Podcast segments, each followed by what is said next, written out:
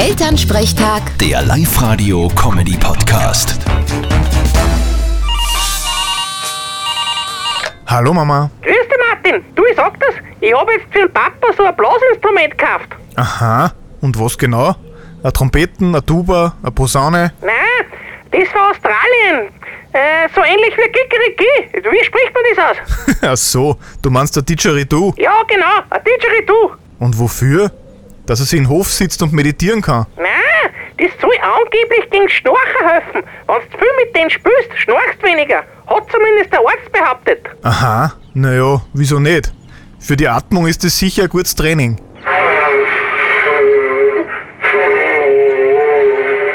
Ja, das ist ein Klumpert. Da bringst du keinen Ton raus.